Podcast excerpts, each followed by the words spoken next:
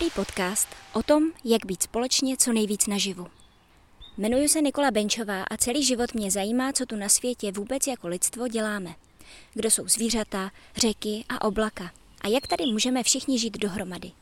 Ráda tancuju a čtu, ale uvědomila jsem si, že mě samotnou víc než psaní obohacuje povídat si s lidmi – a tak mě napadlo, že nejlepším způsobem bude moudrost, se kterou se setkávám, spolu objevovat v rámci rozhovorů s dalšími lidmi, kteří do hloubky o přírodě a našem živém světě přemýšlejí. Slovo domorodý znamená narodit se domů. Podíváme se tak společně na přírodní, lidský, tělesný i duchovní, projevený i ten neviditelný svět a na to, jak v něm všechny jevy souvisí. Uslyšíte cestovatele i zahradnice, psychologi, umělkyně i obyčejné příběhy lidí, kteří si uvnitř sebe nesou nějaké vzácné vyprávění. Z velmi tichého a trochu pošmorného odpoledne vás zdraví Nikola Benčová. Nacházíme se spolu uprostřed Brna, protože mým dnešním hostem je Kateřina Černá Grofová, která se v něm po letech svého vnitřního hledání usadila. Kateřina tu založila iniciativu na konci dechu a dlouhodobě píše stejnojmený blog, který se věnuje přípravám na odchod z tohoto světa – Sama v životě prošla mnohými zkouškami, cestami a hledáním odpovědí na svoje někdy hodně veliké otázky. Na jedné straně skrz dlouhodobou praxi zen buddhismu i péči o umírající v hospicu nejprve na Moravě a potom ve Spojených státech. Prožila také několik let v buddhistickém klášteře a v současnosti působí jako průvodkyně lidí v otázkách života a smrti, kdy doprovází na sklonku života umírající i pozůstalé. Budeme se spolu bavit jak jinak než o smrti ale hlavně o tom, co nevíme. Dobrý den, Katko. Dobrý den. Jak je podle vás smrt vnímaná v naší současné společnosti? Asi si troufnu mluvit za českou společnost, protože se vlastně smrtí zabývám v rámci naší České republiky a vnímám, že, že opravdu co země, to je trošku jiná kultura, jiná historie, takže nedokážu mluvit o tom, jak je moc součástí smrt celosvětově ale to, co vnímám, že se děje v České republice, že to téma začíná mít víc prostoru, že je tady víc a víc lidí, kteří jsou ochotní a schopní o ní mluvit a otevírat prostor pro to, aby se eh, lidé té smrti nemuseli bát a mohli ji začít zkoumat. A tím myslím jak profesionální doprovázející, tak hospicové pracovníky, psychologi, kteří mají nějaké vzdělání na práci s pozůstalými nebo s umírajícími a je tady i spousta jednotlivců nezávislých na zdravotnickém systému, kteří hledají svoje cesty k tomu, aby smrt nějak pozvali do svého života a zkoumali ji. Takže v tom vnímám, že se opravdu udělal velký kus práce a za posledních deset let minimálně. A taky mám teďka potřebu říct, že, že vlastně vnímám i to období, které nás teďka aktuálně zastihlo, od toho března, kdy jsme eh, se vlastně stali součástí nějaké velké změny a nějaké velké události celosvětově, takže to byla taková velká připomínka toho, že opravdu ta smrt se týká každého z nás, že nevíme, kdy přijde a jak přijde. A že i když máme spoustu věcí naplánovaných a nějak jako pod kontrolou, tak pak vlastně stačí, aby jedna malá neviditelná věc se začala šířit světem a je všechno trošku jinak. Tak to myslím, že byla velká lekce a velká příležitost pro nás, pro všechny a je otázka, jak jsme ji využili a dál s ní budeme. Že kdyby jsme si měli dobrovolně vybrat, tak bychom si to možná nevybrali, ale takhle nám to bylo dáno. A máte představu o tom, jestli třeba v historii existovaly nějaké zvyky anebo praktiky mezi lidmi, nebo konkrétně jednotlivci, kteří provázeli lidi vstříc k smrti? To je zrovna téma, které teď ke mně nějak chodí, že to nemám nastudované, ale hodně mě to zajímá. A co jsem si tak nedávno uvědomila, že vlastně v čem vnímám tu dnešní dobu trošku jinou, než byla naše historie, a teď zase mluvím o těch česko-moravsko-slovenských zemích, že my jsme vždycky historicky byli nějak součástí nějakého společenství duchovního, v tom smyslu, že jsme byli bohahné, slované, křesťané a vždycky součástí toho duchovního společenství byly nějaké obřady, rituály, zvyky. Takže tím, že jsme byli součástí jednoznačně a vlastně jsme se rodili do toho eh, duchovního společenství, tak eh, to bylo jednoznačně dané a jasné, co se dělá, když a zároveň ta smrt se vlastně hodně děla doma. Děla se doma, my jsme byli neustále přítomní těm rituálům a obřadům, takže to nebylo něco, co bychom se museli učit. Předávalo se to z generace na generaci. A v tom je specifická ta naše dnešní doba, že my jako celospolečenský nejsme součástí jednoho konkrétního nebo dvou hlavních duchovních společenství, ale že to je takové vlastně hodně svobodné, je to hodně na naší volbě a zároveň to znamená, že tady nejsou ty jednoznačně dané obřady a postupy a my najednou vlastně nevíme. Takže já to vnímám, že je to trochu i ta cena, kterou platíme za tu svobodu té volby a zároveň je to prostor, kdy je na nás, jestli se vrátíme k nějakým obřadům, nějaké obnovíme, nějaké aktualizujeme nebo si vytvoříme nové. A to souvisí i s těma konkrétníma lidma, kteří se tomu tématu věnují. Dřív to byly porodní báby, které byly jak u porodu, tak u umrtí a znali to vlastně velmi dopodrobná, věděli, měli i takové jako přirozené zdravotnické znalosti a bylinkářky. A v dnešní době si vlastně hledáme nové místa ve společnosti. Zase to dost často bývají ženy, což mě nepřestává fascinovat. Říkám si, o čem to vlastně je, že to převážně bývají ženy, ale samozřejmě se najdou i muži. Takže vnímám, že, že je to prostě doba, která nás nutí k tomu, abychom si to znovu našli, ten svůj vztah k obřadům a rituálům. V angličtině by se vaše činnost dala nazvat termínem Death Walker, neboli ten, kdo vyprovází lidi vstříc smrti. A jak si můžeme konkrétněji představit to, co děláte? Mm, myslím, že tahle práce, poslání, že, že v zahraničí má možná často konkrétnější podobu a už má nějaké svoje dané místo v systému. Mám pocit, že tady v Čechách to bude chtít ještě nějaký čas a nějaký vývoj, nějaký systém vzdělávání a myslím si, že bude jak takový jako hodně oficiální, tak i neoficiální, ale zatím nemám pocit, že, že by se to dělo, jakože postupně probíhá nějaká příprava, takže jsem sama zvědavá, co se v tom uděje. A já sama si teda tím pádem hledám tu cestu a od mého počátečního záměru opravdu vyprovázet doprovázet umírající, tak se vlastně ukázalo, že ten, kdo mě nejčastěji vyhledává, jsou právě blízcí umírajících nebo pozůstalí. A já to tak respektuju, že to je to, co teďka je potřeba a sama vlastně naslouchám tomu, co teď se mám já učit a kam mě to volá a co je k tomu potřeba, abych tu práci dělala dobře. Takže nejčastěji se setkávám s pečujícími, s pozůstalými a potom i velkou část věnují právě o světě otevírání prostoru pro rozhovory, pro vzdělávání, protože vnímám, že doprovázet umírající a pozůstalé je velmi, velmi široké téma, má spoustu vrstev a my se v nich eh, máme ještě co učit, takže zvu lektory, sama pořádám kurzy a myslím, že toho pořád ještě není dost. Takže k vám chodí i pro radu nebo pro pochopení pozůstalí, kterým třeba někdo zemřel už před několika lety nebo před delší dobou? Ano, chodí jak budoucí pozůstalí, kteří ví, že jim někdo umírá a chtějí v tom být dobře a taky často potřebují vědět, jak se postarat o sebe, aby, aby opravdu mohli tím procesem náročným dobře projít. A, ale zároveň chodí pozůstalí, kterým někdo zemřel už dávno a oni cítí, že se tam něco jakoby ne, nemělo možnost dobře usadit v nich. Jo, nějaká eh, neurčitá vzpomínka, pocit, že, že něco ještě není dokončené. Takže s tím a nějakým způsobem pracujeme, nebo třeba jenom potřebují to někomu vyprávět, ten svůj příběh, protože neměli za celou dobu možnost o tom s někým mluvit. Někdy potřebují jenom porozumět tomu, proč se to stalo tak, jak se to stalo, aby nemuseli mít pocit viny, že něco neudělali dobře nebo že něco nevěděli.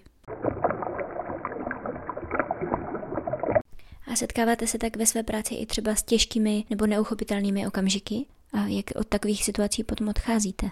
Ono je to o tom, že já vlastně musím respektovat to, že nikdy nemůžu do plné míry pochopit to, kde ten člověk se nachází, protože to je tak široké a jedinečné spektrum emocí a příběhů, kterých já jsem svědkem, že se vždycky jenom jako na té cestě někde v tom jednom místě jeho nebo její cesty potkáme a já mám možnost nahlídnout nějaký snímek toho dlouhého filmu, toho životního příběhu těch lidí, kterých se to týká. Já nemám ani ambice, abych si myslela, že tomu rozumím nebo že vím, co se tady přesně děje. To je něco, s čím se učím zacházet a musím důvěřovat tomu, že vždycky v tu danou chvíli udělám to nejlepší, co můžu a že vlastně ti lidé jsou ti největší specialisté sami na sebe a na svůj vlastní život a že často dají jenom o to pozbuzení, o tom, že jsem svědkem toho procesu, kterým procházejí, ale že oni mají tu plnou výbavu k tomu, aby tím procesem náročným a třeba pro někoho zvenku ne- nepochopitelným prošli. A setkala jste se na druhou stranu ve vaší praxi i s okamžiky, které vás naopak naplnili třeba úžasem anebo nějakým pocitem posvátnosti? To bych snad řekla, že se děje neustále. Mě, mě nepřestává fascinovat to, jak o tom lidé dokáží mluvit, jak to dokážou tak strašně níterné záležitosti dát do slov, jaké mají vhledy a jak silné příběhy to kolikrát jsou. A jak když právě předtím neutečou a chtějí s tím opravdu zůstat a, a opravdu tím projít a nevyberou si tu zkratku, jak eh, z toho odejít a jak předtím nějak utéct, aby to bylo takové jako rychle za mnou, nebo to udělal někdo za mě, tak to je opravdu jako na úrovni toho, že jste přitom na nějakému zázraku, nebo že jste byla přizvaná k tomu, abyste mohla jako být toho svědkem, že to se nedá snad ani slovama popsat. A já jsem za to nesmírně vděčná. To jsou vlastně ty dary, taková velká odměna, která za tu práci je. Vnímáte tedy, že smrt je už za našeho života nějakou důležitou zkouškou, ze které se můžeme něco naučit? Je docela těžký na tuhle otázku odpovědět, aniž bych sklouzla k nějaké frázi, ale já si nějak nemůžu pomoct, ale mám pocit, že, že to je právě smrt, která je tak mimo naší kontrolu, která nás prostě jednoznačně má možnost vrátit k pokoře a že tímhle životem prostě nemůžeme dobře procházet, pokud nemáme pokoru. A tou pokorou myslím to, že uznáme v nějakém místě života zas a znovu uznáváme, že jsme součástí něčeho většího a že nejsme tím vrcholem pyramidy a tím pánem všeho živého a že se na nás vlastně v tomhle smyslu vztahují úplně stejné zákony jako na všechno živé a ono to s náma něco udělá, něco, nějak nás to promění. A taky je to něco, co nás může hodně propojit, hodně ukázat, že jsme na tom úplně stejně. Že to, co nás odděluje, jsou jenom takové jako další vrstvičky, ale na tom prazákladním se nás smrt týká úplně stejně jednoho po druhém. Jak se ke smrti vlastně staví učení zen buddhismu? Abych pravdu řekla, tak já tu smrt a záležitosti kolem smrti nemám úplně moc spojený se zen buddhismem. Ty záležitosti kolem smrti jsem se spíš s nima setkala v tibetském buddhismu, možná trochu v japonském zenovém buddhismu. To, co pro mě bylo jako zajímavé učení, je učení o karmě, o znovuzrození. To mně přijde jako zajímavá perspektiva, která může v čem dávat nové pohledy a nějaké pochopení. Samozřejmě, že tomu můžeme věřit nebo nemusíme. Co je pro mě zajímavé, s tím, když jsem se s tím setkala v tibetském buddhismu, s přípravou na smrt, s tím, že vlastně teď kultivujeme nějaký stav mysli a s tím záměrem, abychom v momentě, kdy ta smrt přijde, tak abychom v tom stavu mysli byli, tak to mě zaujalo na začátku. Přišlo mi to takové trošku prvoplánové, když jsem se s tím setkala poprvé, ale víc a víc mi to dává smysl, Akorát jsem si to přeložila do vlastních slov, v tom smyslu, že to vidím, že když žijeme nějakým způsobem, tak se to skutečně ještě jako zesílí v tom momentu odcházení. Vnímám i učení o bardu jako velmi silné a poučné. Do vás přeruším, co to je bardo, jestli můžete vysvětlit.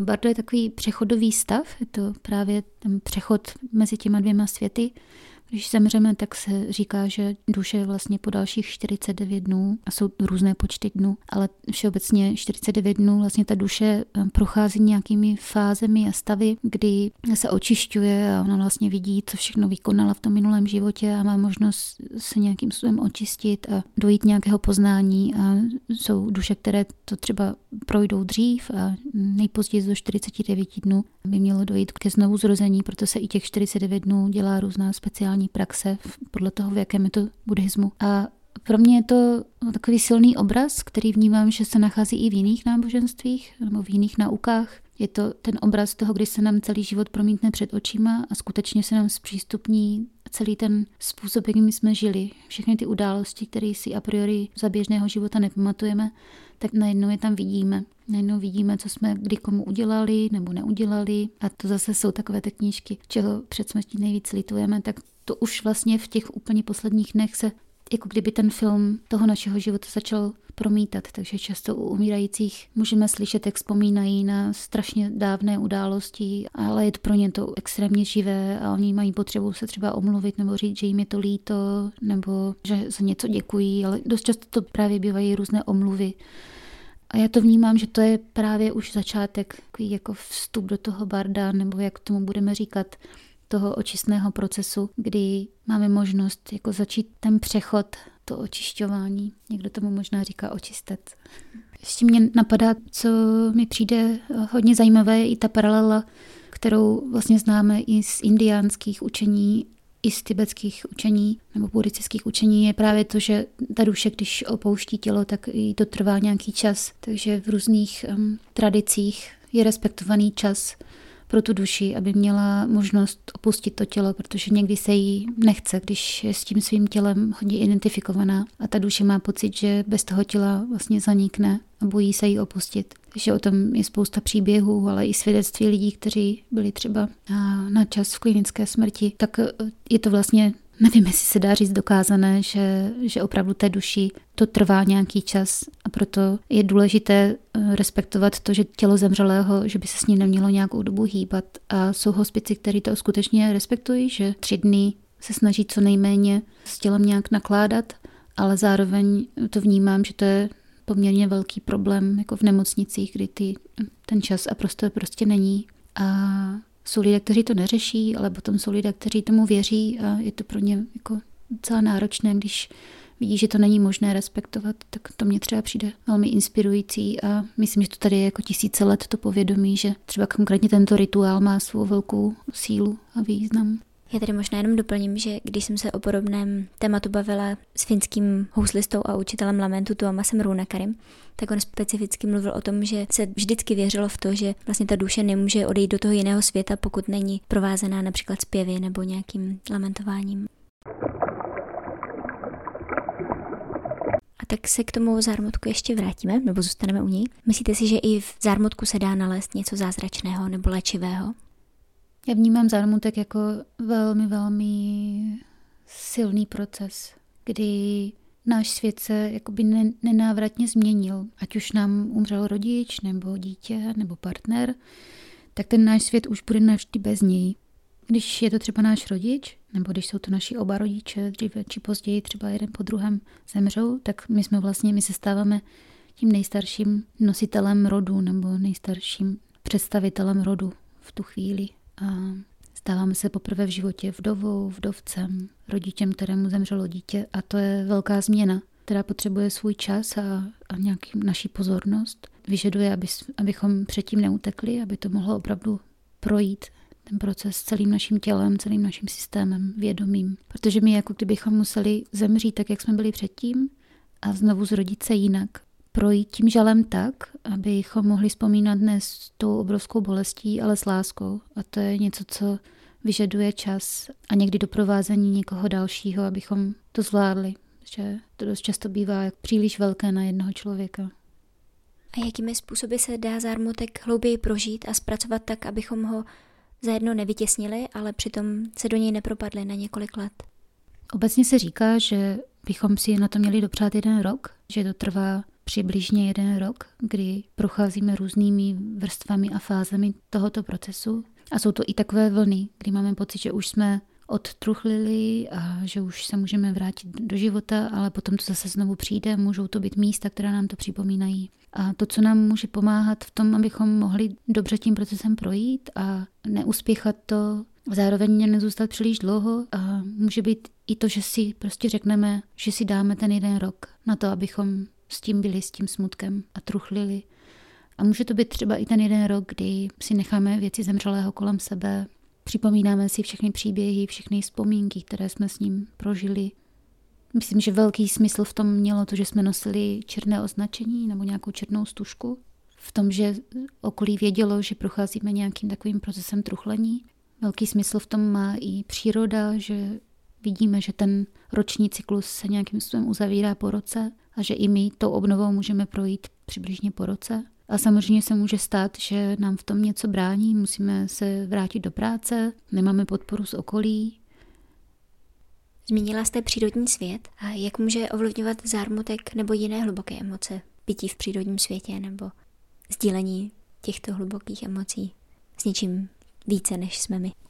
První, co mě napadá, je, že vnímám, že příroda má na nás velmi léčivý vliv, že když procházíme nějakým takovým rozpadem, o kterém jsem mluvila, kdy se ten svět, tak jak ho známe, vlastně něčím rozpadá, protože jsme ztratili někoho velmi blízkého, drahého, tak to, co nám může hodně pomoct, je právě chodit do přírody a tím myslím jakoukoliv podobu přírody, která je nám blízká. Někoho to volá do hor, někoho to volá do lesu, někoho to volá k vodě.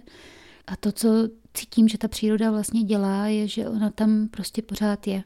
Tam je pořád to modré nebe nad náma, pořád to slunce na nebi a měsíc a ty stromy pevně zapuštěné kořeny do země a ptáci dál zpívají a i když se všechno vlastně nějak rozpadlo a nerozumíme tomu, tak toto jsou jistoty, které máme. My můžeme kdykoliv vít do těch lesů, luk a polí a do hor a to nás vrací zpátky k tomu, že i když spousta věcí pominula, tak toto trvá.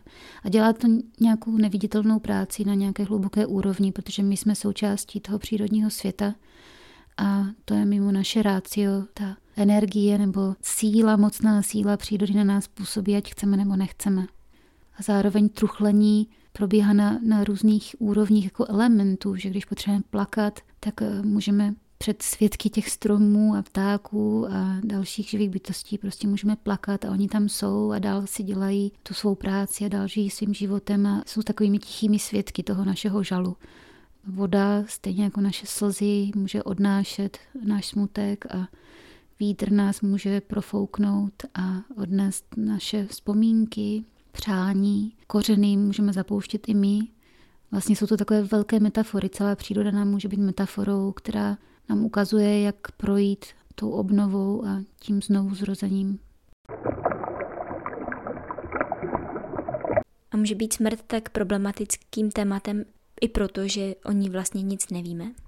Já bych si myslela, že jo, že to je vlastně stejný jako s tím, když třeba nevíme, že se ocitneme v nějaké situaci, kde vůbec nevíme, nikdy jsme v ní nebyli, nemáme na to žádnou šablonu a najednou si s tím nevíme rady, takže i v tom eh, je ta smrt jako obrovskou výzvou a takovým strašákem, v tom, že vlastně nevíme, nevíme vůbec, ne, jako kdybychom si nemohli být jistí, že je to skutečně tak, jak to říkají ty vznešené texty a různé vzpomínkové knihy těch, kteří prošli klinickou smrtí, že prostě máme pocit, že, že tomu nemůžeme stoprocentně uvěřit, že to není stoprocentně prokázáno a že teda to pro nás znamená, že vstupujeme do nějaké temnoty nevědění, a myslím, že toho se prostě bojíme, protože se celý život orientujeme na to, už jako desítky generací, na to, abychom věděli, znali, uměli si poradit, nějak to ošetřili pojistkami a, a instrukcemi a návody. Celý život vlastně od malička přes eh, systém školství jsme vedeni k tomu si nějak umět poradit, ale většinou hlavou. A smrt je něco, co se podle mě hlavou nedá pochopit a musíme do toho jít jako opravdu celý tělem a duší. Ty běžné cesty nás k tomu nevedou, neučí nás to. A pro mě v tomhle ten zen buddhismus byl velmi jako velkým učením, aniž bych to věděla, když jsem tím vlastně procházela, že to je taková příprava, že to největší nevím, se kterým se kdy setkám, je právě ta smrt.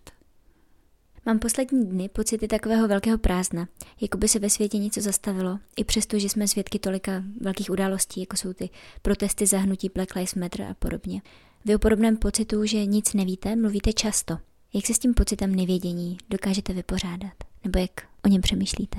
Já mám pocit, že i když se ten běžný život teďka vrací jako, jako kdyby zpátky do těch původních kolejí, takže zároveň pořád probíhá nějaký proces uvnitř nás a někdo si to uvědomuje víc a cítí to víc a někdo míň. A myslím si, že to je velmi důležité, abychom to nezapláceli hnedka nějakým jako konáním a nějakýma automatickýma návykama, k kterým se vracíme, že si myslím, že teďka je hodně důležité, abychom tu příležitost, která nám byla dána, jakkoliv byla eh, náročná, zmatená, nepochopitelná, tak abychom s ní zůstali a nějak vědomě s ní pracovali, co nám to vlastně ukázalo, co nám to vzalo, co nám to dalo, co se objevilo, že, že už nechci, co mi přestalo dávat smysl, co, k čemu mě to naopak volá. Mm, a v tom vnímám, že je takové jako velké prázdno v tom, že vlastně jsme někde uprostřed nebo v procesu a ještě pořád nevidíme, kam nás to teďka vlastně vede. Proč se to vlastně takhle stalo. A zároveň já nejsem ten člověk, který by jako byl přesvědčený o tom, že smysl jako takový, že se vyjeví sám od sebe. Já vnímám, že jde o spolupráci, že my ten smysl vlastně spolu vytváříme, že my sami tomu můžeme dát nějaký smysl tím, jak s tím jsme. V tom vnímám, že teďka důležité jako to ticho.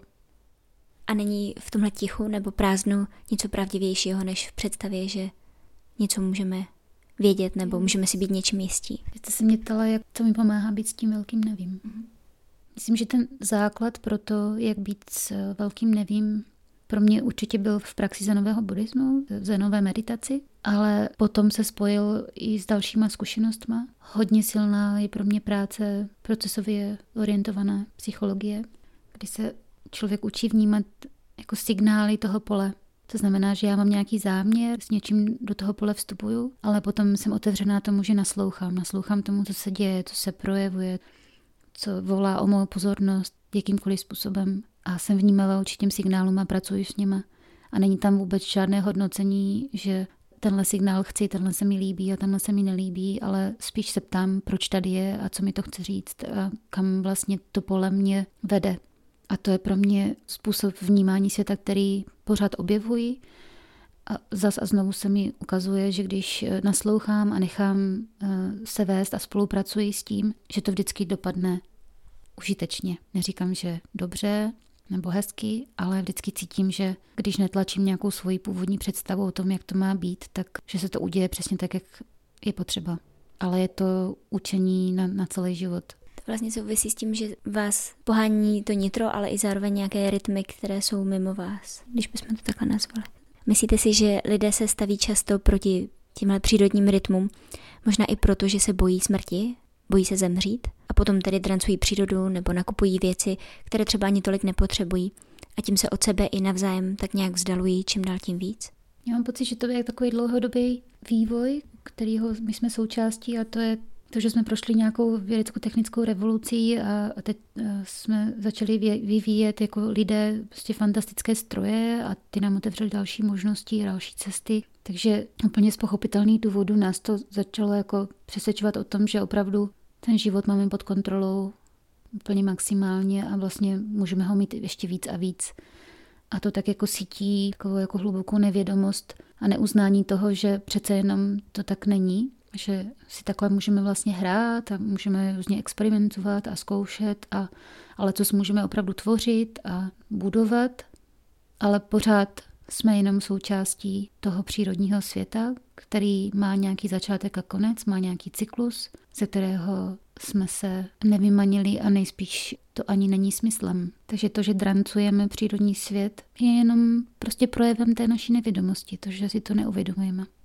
Ještě mě napadá jedna otázka na závěr. Když se bavíme o smrti, máte pocit nebo napadá vás, že v těch jednotlivých tradicích duchovních, o kterých jste třeba mluvila, o těch různých indiánských příbězích nebo různých formách buddhismu a i jiných, je něco společného, co tady ty směry spojuje, když se týká otázek života a smrti? Mám pocit, že to, co všechny ty tradice a příběhy spojuje, je nějaký návrat domů. To, že jsme součástí celku, v, během jednoho života jsme v nějaké formě těla a potom se ta duše, která v tom těle přebývá, vrací k tomu celku. To je to, co vnímám, že spojuje všechny ty příběhy a pohledy a filozofie. A my jsme se tak moc začali orientovat na tu formu a tu jsme začali považovat za to ono, že jsme zapomněli na to, že jsme doma v tom celku a že bez toho celku, bez toho velkého, čeho jsme součástí, nikdy nemůžeme být doma. Je možné být doma, dokud jsme ještě živí? Hmm. Ta duše v nás ví, kde je doma. Stačí naslouchat. Slyšeli jste první díl domorodého podcastu a další neděli si budeme povídat s paní docentkou Jarmilou Bednaříkovou o vegetačních kultech ve starověkých společnostech. Hezkou neděli, ahoj!